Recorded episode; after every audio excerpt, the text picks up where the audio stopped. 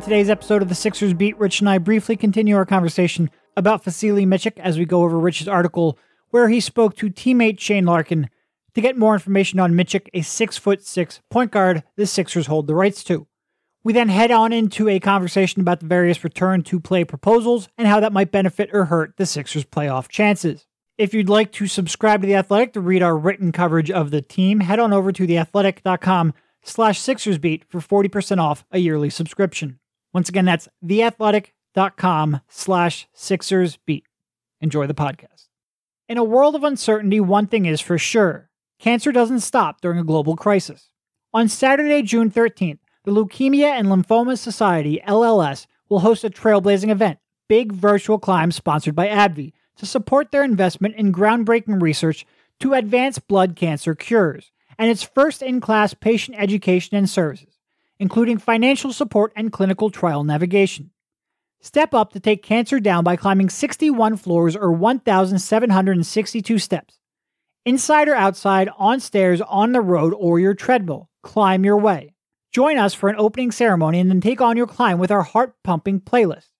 Join us on June 13th from coast to coast as we come together to climb, conquer, cure. Register at lls.org slash big climb. Once again, that's lls.org slash big climb.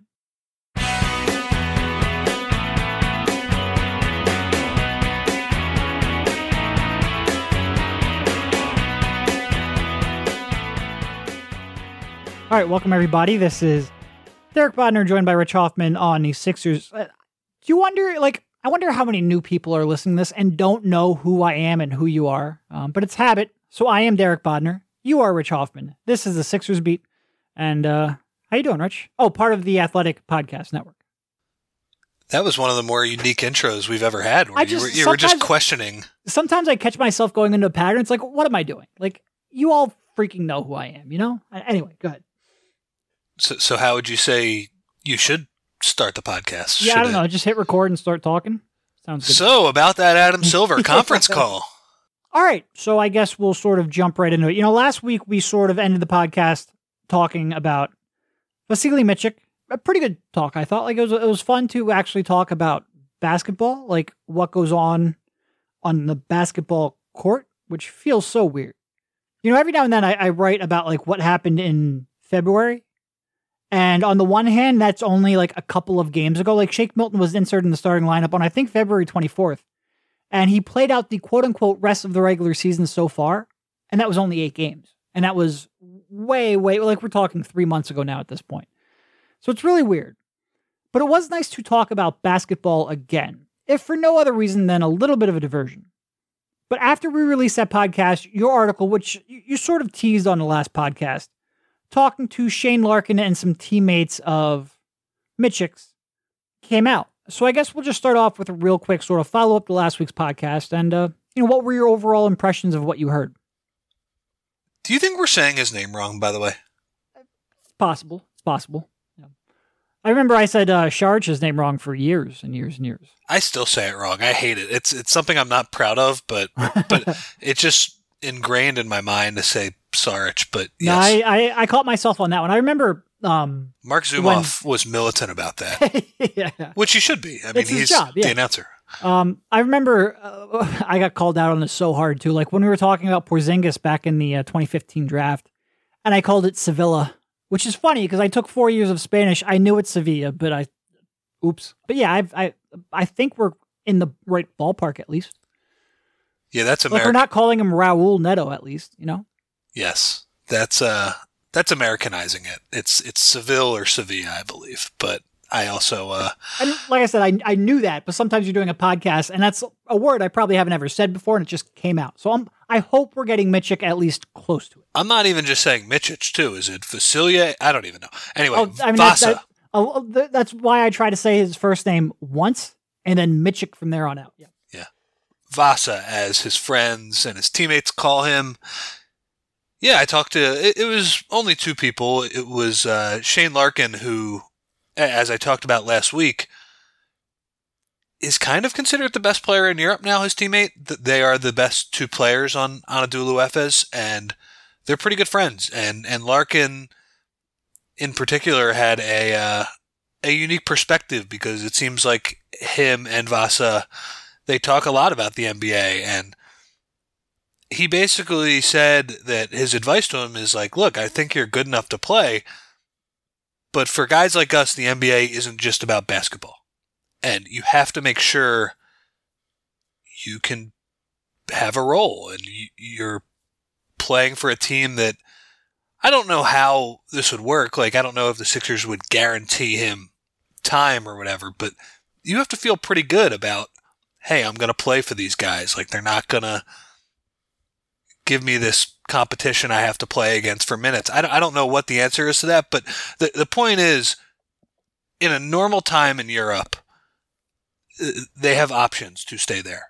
Like, they make a, a decent amount of money as a couple of the top players in Europe, and you know a, a bunch of teams will look for their services. So it, it, the point is basically don't go to the NBA if the situation is bad because we have it pretty good over here. That's roughly what Shane Larkin told him, and I think Shane Larkin is in the same boat.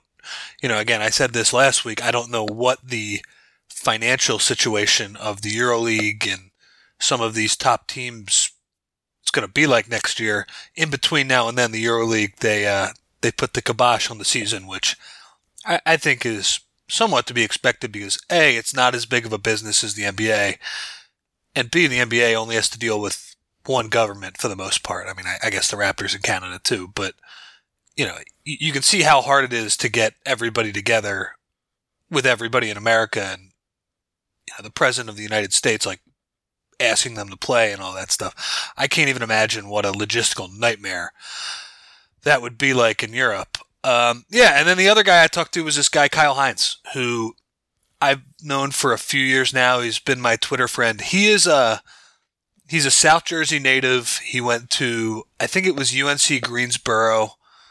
He's probably like 33, 34 and he's never played in the NBA, but you know, for a guy who just kind of lives in South Jersey, and I don't think too many people know, he's one of the more accomplished EuroLeague players going. He's won, I think, four titles in his career at a few different places, but CSKA Moscow is the uh, is the place he plays for, and he uh, so they beat Efes in the championship game last year, and he knows Mitch's game because he's played against him year in and year out, and he was telling me like look, I, I, he used to be a guy that I wouldn't say we completely disrespected his shot, but he's somebody who, you know, we, we play against now. You can't go under on him, and and that's been a big difference in his game. And uh, and Kyle had been really impressed with his uh, his competitiveness. He, I think he mentioned at one point, CSKA's point guard was Sergio Rodriguez, who we've brought up a few times because he's the uh, he's the most recent Sixers uh, foreign player coming over. I, I don't know if that's true. Uh, Fur, Furkan's probably in between now and then, but kind of the, the more established veteran type uh, coming from the EuroLeague.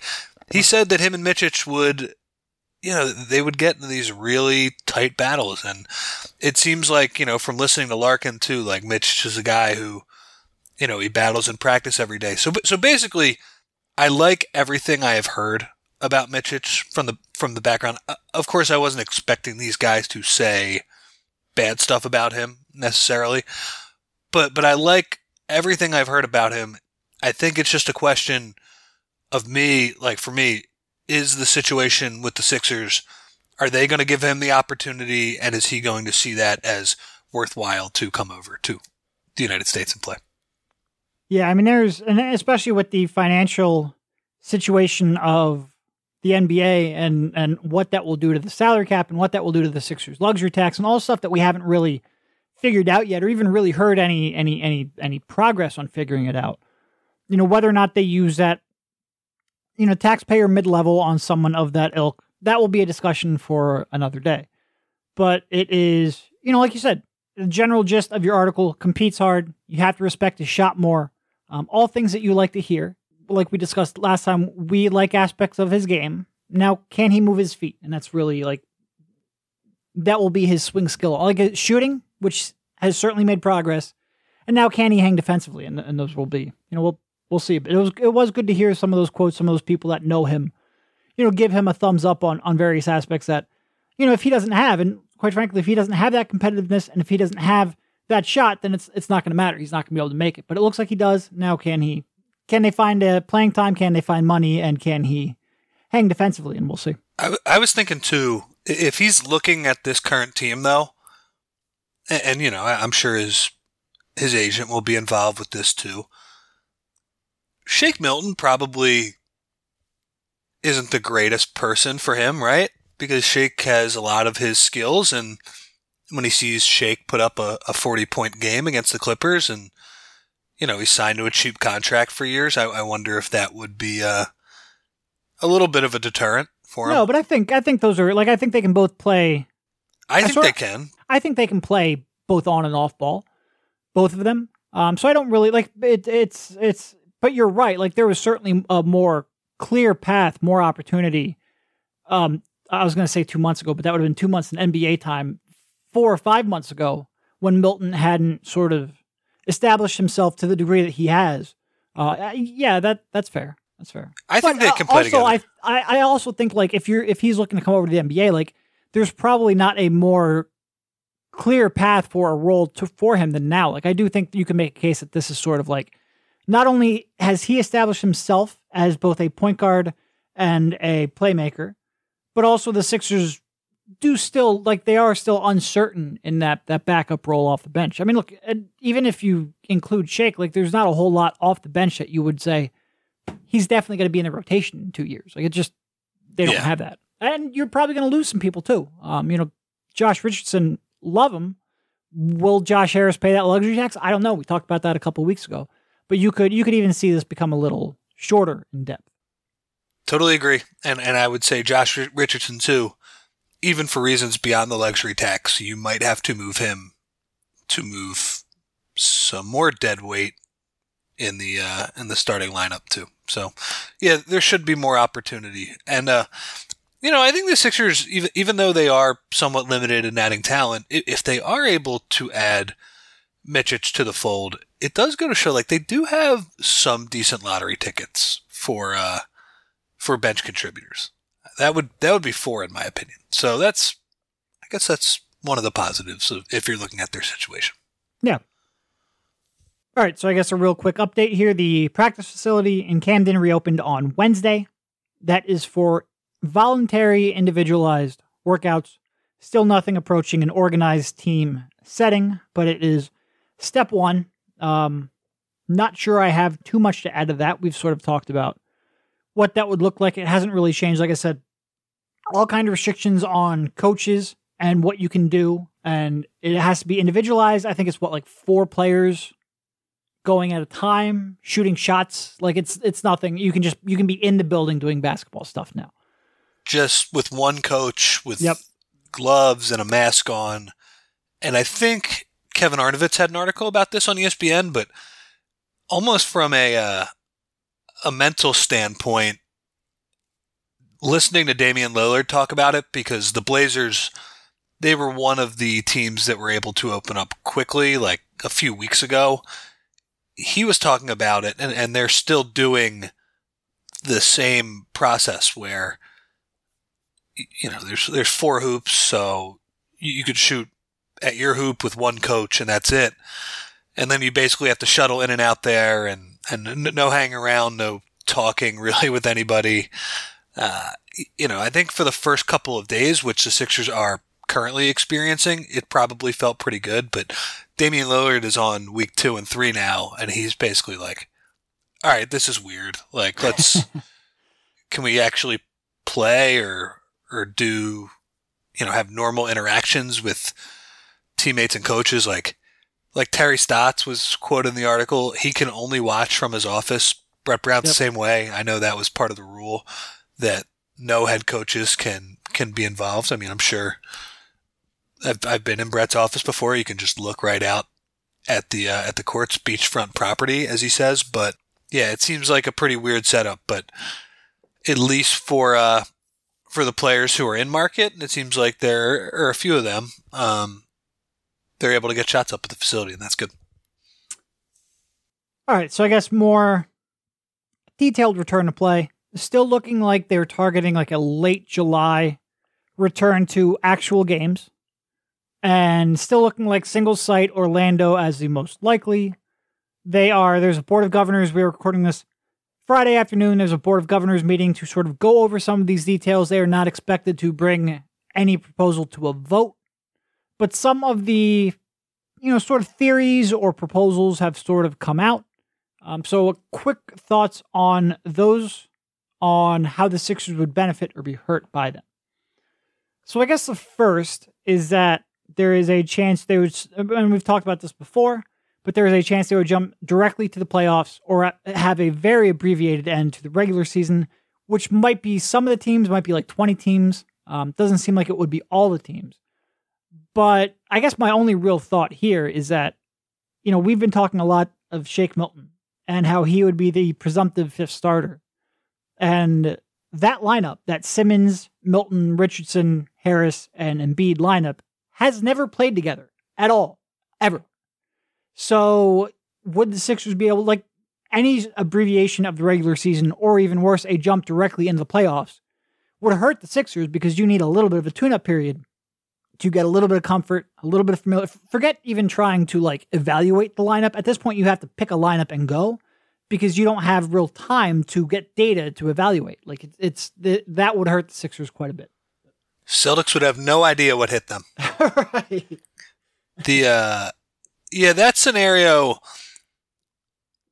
I, I would say of the discussed and you know the scenarios that have been put out in the media see, my favorite one is 16 teams, normal, but have a couple of tune-up regular season games. That that would be my favorite scenario for the league. And also, it would also help the Sixers the most. It has nothing; the two don't have anything to do with each other.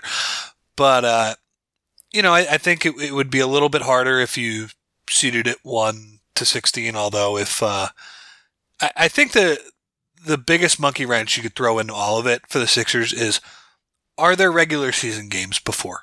Yeah. Because that could change in a heartbeat because they're tied with Indiana right now. I think eh, eh, it, it, so. Like, I mean, there's a lot of conversation about like, oh, it would be unfair to Portland if they just. Oh, I am went, so over Portland. I don't. I don't. I don't care. Portland, I, New Orleans, San yeah. Antonio. Get the hell out of here! You're and eight like, games under 500. Right. So like, and like, there are a lot of people who tell you statistically, Memphis is like. I, I think New Orleans out of the Memphis, Portland, New Orleans trio, and Sacramento's thrown in there too. I think New Orleans is statistically the most likely to make the playoffs because of the way they were playing when the season ended and their strength of schedule over the last 17 games. Well, guess what? There's no proposal where you're getting 17 games. Like that's out the window. And there's no like how you were playing 3 months ago doesn't really matter now either. So, I like look I I don't have any sympathy. You lost like 13 games in a row earlier this season. I have no sympathy like, for you. Is is this pandemic unfair to your playoff chances? Yes. Sure. Yeah. Absolutely. But if we come back and we have like a seven game sprint to the, the playoffs, like a, a, an abbreviated, you play seven games and a playoff start, you're not making up three and a half games in seven games anyway. Like it, it's just like, and then you, let's say you make up two of those three and a half games. Well, I guess it would have to be like two and a half or one and a half or whatever. Let's say you make up your your game or two back. You're going to feel even more jilted than if we would have just gone right to the playoffs anyway. So I don't like for me, the 16 teams that currently have made it, they're your 16 playoff teams. I don't feel bad if New Orleans, like I feel bad that the playoffs or this regular season got shortened, but at this point you can't fix that. So that's not my concern. My concern is though what you were saying. We need a couple games here for teams to get back to playing decent basketball and back to playing NBA speed basketball. Like I don't want to see injuries because we're jumping right in the most competitive portion of the season. I don't want to. See, I want. to, I don't want to see bad play at the most. Well, I mean, as close as you can get to not having bad play at the most consequential time of the season. So I don't. You know, I, am again. I'm not going to lose sleep over Portland or New Orleans or Sacramento. Like play better basketball in December, and we don't have this problem. I. But my concern is that we need some regular season games to have decent basketball for the playoffs. If that means a play-in tournament, if that means you know, a couple of games. Ugh, I'm against the play-in tournament too. Well, well, we'll get to that. If that means a couple of games to finish out the regular season, if that means 20 teams playing from here on out, to, like I said, finish off a short regular season, fine. But it's mostly it's not to change those eight teams, not to give um, the the 9, 10, 11 seeds a chance. It's to, you know, it's to get good basketball again. And I understand the want from the league standpoint to give uh, Zion Williamson a chance to play in the playoffs. Like, I'm sure that would increase some eyeballs if he were able to sneak in the first round. But here's the thing Ja Morant's pretty cool too, and, and he right. would get to play. And by the way, both of those teams are going to get their ass kicked by the Lakers in the first round. So, I mean, all, all of these teams. I know Portland's going to get Nurkic back, and maybe he would be pretty good, although that's like a super long layoff. I think it would be hard to expect him to come back at a high level. But yeah, I, am sorry. Like, I, I get it that it's unfair, but at some point, you can't be fair to every team, and, and it's not the league's fault that there was a uh, a pandemic. So yeah, I would say bring the 16 teams back. The other thing too is that like maybe let the West teams play for the East playoff spots. No, uh uh-uh. uh I mean, just because we have this weird stoppage, you can't change the I don't know the format of the playoffs. Like, like, that wouldn't be fair. I well, get it. I get it. Orlando and Brooklyn suck. That's fine, but they were going to play in the playoffs anyway. So yeah, and right now they have a better record, and we can talk about strength of schedule and whether that makes them a better team. I don't think it does, but right now they have a bit like. So my problem with like a a, a play-in type thing where you take these borderline teams, Memphis, um, can't Dallas. Dallas is eight games ahead of Memphis, but Memphis, Portland, New Orleans, Sacramento, those those sort of teams have a play-in tournament for the final spot. My problem with that is like the regular season. What happened in November and December and January that should matter. Just because we are at a weird spot and trying to figure out how to get out of this weird spot does not mean we throw away what previously happened.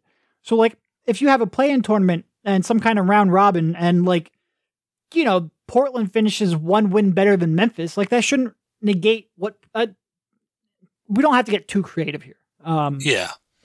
All right, so let's move on to some of the other proposals. Well, well the, the other reason I like that too is uh, from a from a human health standpoint, you want less people in this whatever you want to call it bubble campus environment.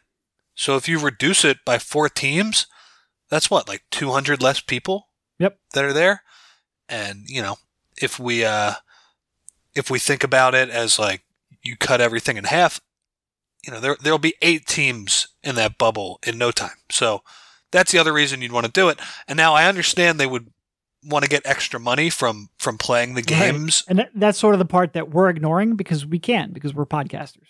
Yeah. And and the way I would say is we'll just play regular season games. Play regular season games that count in the standings to warm up for the playoffs. That to me is the best solution. But I, I understand that those probably won't rate as well as play-in. Here's the uh, here's the eighth seed uh, plan tournament. I, I get that, but that to me that's the best solution.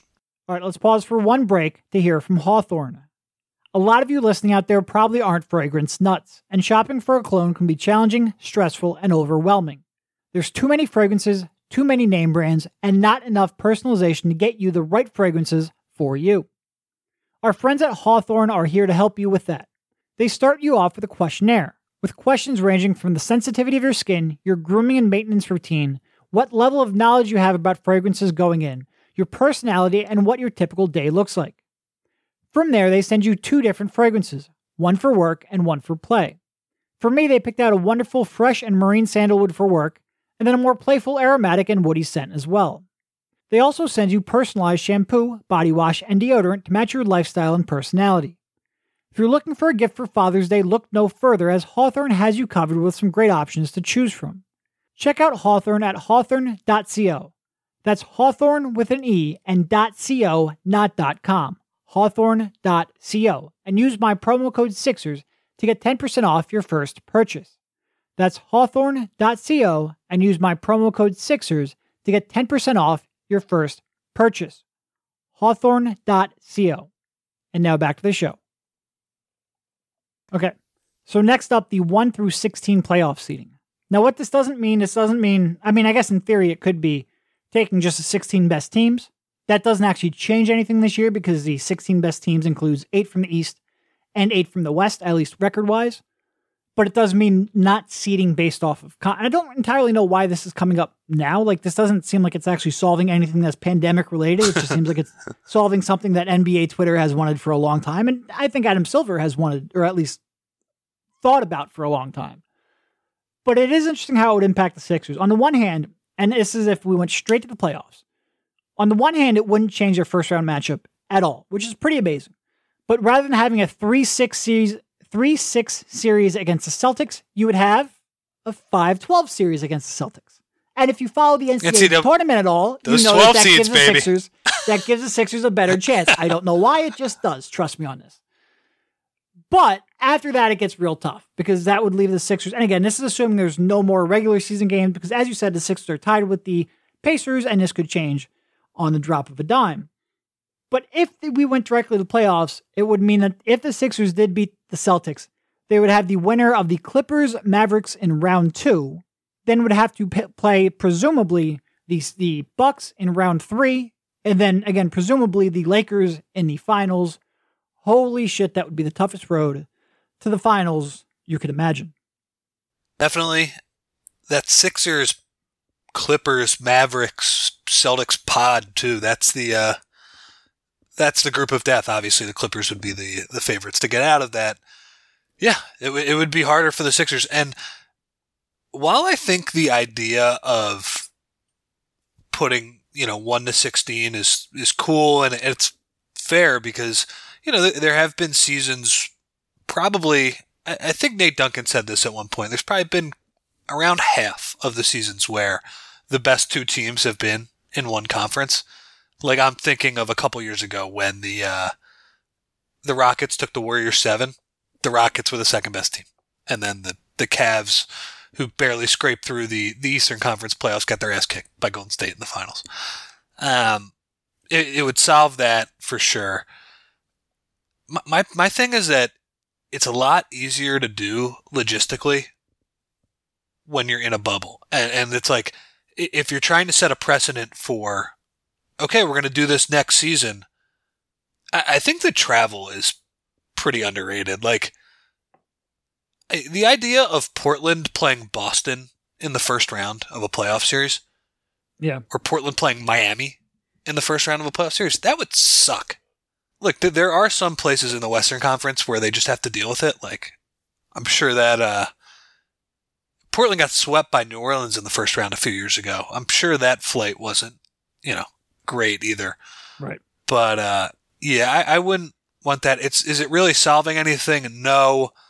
But as far as like, um, just how they were able to pull it off, it would have a lot of the similarities of like the the other format of just like a regular playoffs. Like, you know, the same amount of teams would be in there. You'd be playing the same amount of games. So, in that sense, I, I really can't complain too much about it. I, I don't think you need to do it. And like you said, it would hurt the Sixers if that was, uh, if it was settled that they would jump right into it.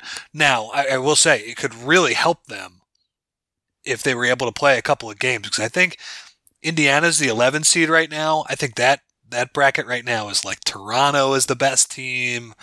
Might be like a Denver. There's an easier path to the finals, I would say. But uh, yeah, I mean, I, I would just go with the traditional format. I think that's that's cleaner. But as far as like, you know, there are less gimmicks involved than a play-in or World Cup style tournament with this one. It's just, you know, they're just seeded a little bit differently. So we just had a tweet from Shams Charania on an NBA GM survey. This is my favorite part. 53% of GMs chose to advance directly to the playoffs. What's 53%? It's exactly 16 out of 30, aka you would presume all the playoff teams. That's right down party lines. Perfect. Perfect. Uh, we also had. It's probably not all of them though. I mean, there might be. Uh, who like, knows? Like but the it- Warriors definitely voted advance right to the playoffs. I don't want to play. Could be. You're right. You're right. Who knows? I bet you. I bet you it's mostly playoff teams, and then there might be like one or two. Like I wonder if the Sixers said that. Yeah. Yeah. Uh, and then 53% voted to maintain traditional playoff seedings, 47% for reseeding, which is presumably the 1 through 16. Um, 60% voted for a 72 game season, which means there would be a seven games left, seven regular season games left. So a little bit of details there. So, right, last one, and then we will move on with life. Uh, the World Cup tournament style. Boo. all right. So I, well, I guess we'll real quickly go over sort of the proposal. This was covered both as a proposal, but something that he says he has heard some discussion about. Basically, they would split 20 teams into five groups, um, basically tiers of teams. Tier one, the best teams, best of the best, top four teams in the league. Tier two, three, four, five. And then each team would play, you'd then separate them into groups, and each group would include one team from each tier. And then you would play everyone in your group, which means that you would play each, one team from each tier two times each. And then the eight teams with the best record would advance to a more normal um, Boo. playoff tournament. Rich, what are your thoughts on that? First off, I think it would be unbelievably unfair to the best teams in the league to be Hmm. put to put Milwaukee in the same boat as Portland potentially. What what the hell are we doing there? Well, I will say they're not exactly because so like the thing is like if you're playing a five, if, if each of the five tiers, if each each of the five tiers is represented in a group, you're only having one team from each tier. So if you're a tier one team, Yeah, but it doesn't. w- yeah, but that doesn't matter in terms of like you, you don't get an extra win or anything. Like, no, you- you don't have to play another tier one team, whereas a, a tier five team has to play yeah, the four best teams. Uh, so, so you would have an easier schedule, but I agree with you. It's not as easy as it previously was under the normal system. I agree. But the, the problem is in the World Cup they only play three games. First off, Th- there's two problems with it. Number one, they're playing for their country, and it's a once a four four year event. So in those third games, teams are not usually throwing games. When there's um when, when you basically have the same format and you're suggesting ten games and five teams, a team like Milwaukee or or somebody could get screwed because a team shuts it down after not Yeah. qualifying for those first couple spots. So there are a lot of reasons I just I don't like it. And then the other reason too is if you randomly draw it, the the competitive advantage for some of these teams, it, it's going to happen. I mean, we see it in soccer all the time. There's such thing as a group of death always, and that's just part of how the World Cup works. But like in the NBA playoffs, I I wrote about this today in the mailbag, just like because because the World Cup part was was really grinding my gears. The uh, if if you look if they did it the way Kevin O'Connor had it for the Ringer, where you do it by descending order and there's five tiers of four teams, I guess is is how they did it. The Sixers could have a group realistically if there were like no divisional or conference you know stipulations where you could only have X amount of teams from this conference, that conference. If like you just did a random draw, just one team from each tier, the Sixers could have a, a group that was like Milwaukee, Dallas, Yeah. Boston, Portland with Nurkic, or they could have a group that's like Toronto, Miami, um, Sacramento. Like it could be a lot easier, and uh, that's my problem with it. I also think the NBA is a little worried about. Oh man, somebody's going to slap an asterisk on the the champion here. I think that's going to happen regardless. But you want to know a way to ensure that they slap an asterisk on the champion? You do a gimmicky World Cup format, and uh, I don't understand the need to change the rules midway. I do understand the need. This would guarantee more games. This would get Zion Williamson and Damian Lillard actually wanting to play. That's fine. I uh, I still think the the cons outweigh the pros by a lot here. Yeah. So like I I I wrote about this earlier today, and I'm like, hey, let's find a way to spruce up the first round, sure. And like on the one hand, I I first round basketball is garbage, like complete garbanzo beans for the most part. At least those one eight matchups. If you can get me a way to not have to watch the Bucks steamroll the Magic, I am interested in listening.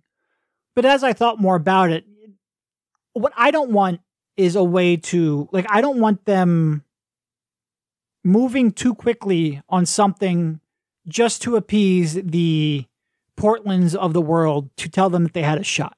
Like don't don't rush to experiment with something just to satisfy people who quite frankly shouldn't. Like you're in you're, you're like you made your own bet. Also, So I don't want to watch Orlando play 10 times. I want to watch them No. play four and get their ass kicked and get out true. of there. That's true. But like if you're it, if you're interested in like like a long term fix, let's have discussions about ways we can make the first round more interesting. I'm open to that. But let's have more time to think about it, to go over the, all the consequences of competitive balance issues, and not just slap it here into an abbreviated schedule because we feel like we have to placate teams that didn't do well enough earlier in the season. Like that. That to me is uh, I've I've I'm interested in terms of more, a more entertaining product, but I'm really worried about competitive balance. So yeah, I, I think when I initially thought about it, I'm like, hey, that sounds fun. And then I thought about it more. I'm like, yeah, but it doesn't. It's not going to get the the best teams playing for the highest stakes, and I think that's ultimately what we should want. So I'm sort of like retracting my uh, my previous stance a little bit. Totally. And, by a little bit, I mean completely. Let's go into the season with the rules instead of changing them Yes. midstream. And I, I completely agree with you too. Like whatever benefit that the league could get from getting like Zion on TV. Well, what happens if the Lakers lose in group play Yeah. and LeBron, who, you know, you, you would think would at least make the conference finals, right? I mean, it, look, nothing's guaranteed, and that Lakers team has never played a playoff game together. But see, I, I think part of the reason we all love the NBA is because the best teams are usually rewarded, and Yep. y- you have to be careful. I, I understand you want to make it more fun, but the the more gimmicky it gets, then the kind of the more room you have for worse teams to sneak through. I love the NCAA tournament, but it's not the best team who wins it No. every year. Right. And I mean, that, that's sort of like the, the back and forth I always have with baseball. And actually, we, we recently did a thing on The Athletic where we ranked the top sports, the top Philly teams from 1970, I believe was the cutoff. And we all had the 2011 Phillies team ahead of the 2008 Phillies team, which I thought was going to be an argument between, it was, you know, me, Matt Gelb, Zach Berman, and, and Charlie, because he's the only one we have covering Flyers. But I thought oh, I was going to have to like stand for the 2011 Phillies team as being better than the team that won the World Series. And I didn't. We actually all ended up having that same conclusion, which disappointed me a little bit. I was up for a, a good a good debate on the subject. But one of my problems with baseball is that it's really important to get in the playoffs. And once you get there, you know, back back in the old wild card formats, it was pretty much a one one in eight chance of winning the whole thing with very minor fluctuations, but it was very uh, it, it wasn't rewarding the best teams anymore. And the more that we've expanded baseball, the more that we've introduced, you know, play-ins and whatnot, it's become even more gimmicky and it's become even more fluky. And is that entertaining? Yes, absolutely. But I think there, I think you're right. Like there's something great about the NBA rewarding the good teams with having the best chance of winning the championship.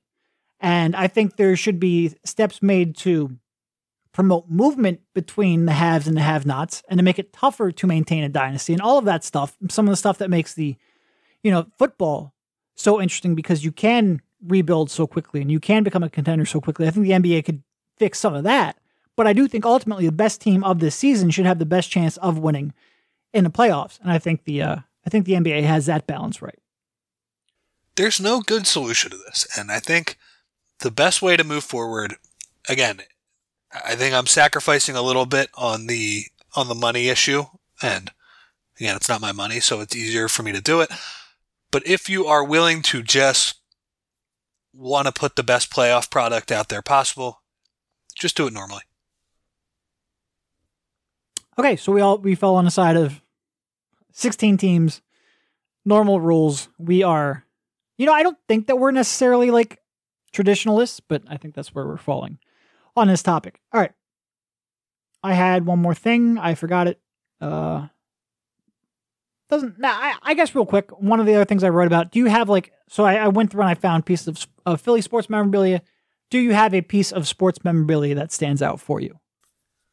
I don't think I have a piece that, that stands out to me. I will say that uh, when when my dad, um, when he worked for the Daily News, he used to cover a lot of games, and as we know now, when there is a a free T-shirt giveaway or a bobblehead or whatever, they give it to the the journalists that are there, and you can take it home. And you know, I usually try and pawn those shirts off on my friends, and when I mean pawn them, I just mean give them to them.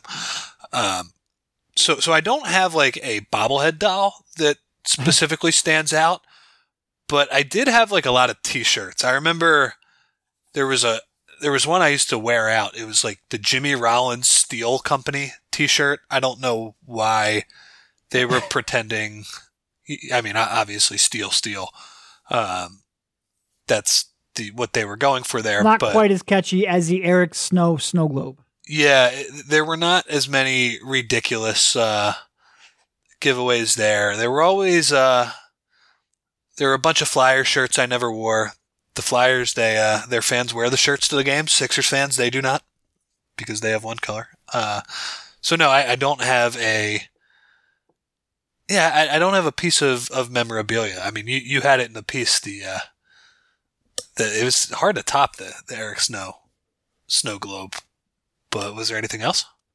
Well, for I mean, for me, my pieces of, of memorabilia always come from like events I was at. It's not so much the actual thing. Like if I have a, you know, sign ball that I bought at a sports store, like a, a that doesn't hold all that much value for me. For me, it's always experience. So uh, my my father had a Sunday game plan back in the early '90s with the Phillies. I've actually been a part of both of the Phillies' major runs here in the last 30 years, sort of by accident. Like my dad bought those t- those that 17 game plan because the Phillies sucked and they were cheap and you could get decent seats. And he just happened to get it right before they got good. Um, so we ended up uh, being there in '93. But I we used to get there early because these were Sunday games, and I used to get autographs for as many players. I'd take one ball for each year, write the year on it. So I have like a ball that says 1990 and I'd try to get as many autographs as I could. And I wasn't trying to like preserve it for monetary. It was just something that I had. So I found one recently where I had it, and unfortunately, sort of the highlight of the ball is Lenny Dykstra, which didn't age all that well, but was probably my favorite player from that era. Uh, unfortunately, he turned out to be a giant jackass, uh, and now that doesn't get displayed like it otherwise would have. What a hitter, But- though, in '93. Oh, it was incredible. And talk about a team that was way ahead of their time, like in terms of getting on base and working the count and all that stuff. Like they were and steroids. No, he just he took some vitamins in the offseason. Come on, Rich. That was an amazing combo of, of steroids and just the greatest plate discipline you've ever seen in your life. Yeah. What a team. No, I mean it, it- it's a shame that we learned who he was. So I have balls from like 89, 90, 91, 92, 93. I have pretty much every year. And then I also have from 2008. I was so I was I bought season tickets. I graduated college in 2006. And finally for like the first time in my life I had a tiny teeny tiny bit of discretionary income I could spend on myself. And pretty much the one thing I splurged on was season tickets. I think I first got them in 2006. And again, this was like a 17 game plan. So 2008 comes around, they make the World Series. I had to sell, I had tickets, I think, for one of the earlier games. And we had planned a family uh, vacation for that time. Like we planned this back in February. You know, when you plan family vacations, you don't, this isn't a town where you say, oh no, what if the Phillies make the World Series? That's just not something you typically do. So I had a family vacation. I had to sell my tickets. Um, but when game five happened and the, the game was going to get delayed, I lived within walking distance of Citizens Bank Park at the time. So I walked down there and I found four people that were selling their tickets because they had to fly back to their home. I think they lived in Atlanta and they couldn't make the, you know, it was a rain delay. They couldn't make the resume whenever that was a couple days later. So I bought four tickets for $75 each, which was just amazing. And I go back and I'm like, all right, I go to my dad. I'm like, here, I like, I will give you these two tickets come to the game, take my brother. And he's like, well, I've got to work and your brother's got to go to school. I'm like, what are you, are you fucking like Philly? Philly doesn't It's win World championships. Series, like, what are you doing? Like last time, uh, he hasn't seen a championship in his lifetime. He can miss a day of school, but he wouldn't relent. And my girlfriend at the time was like, eh, I've got a, you know, I've got a, a work shift that I'm like, I'm losing my fucking mind. So I ended up finding one friend to take. I sold the other two tickets for, I think, $600 each. So I got paid to go to game five of the World Series. Look I had that you. ticket hang oh, it was, it was one of the best decisions of my life. I had that ticket hanging up in my wall in my office. So that along with, you know, when they won the World Series, I went out on Broad Street with my camera and I took some pictures. So those are sort of like my pieces of memorabilia Sounds good, man. hopefully, next time we talk, we will have some more concrete details on what a return to play might look like. It does seem like we are pushing pretty quickly towards that path. Uh, so hopefully, we will have something for you. But thank you, Rich, for jumping on, and we will talk to you soon. See you.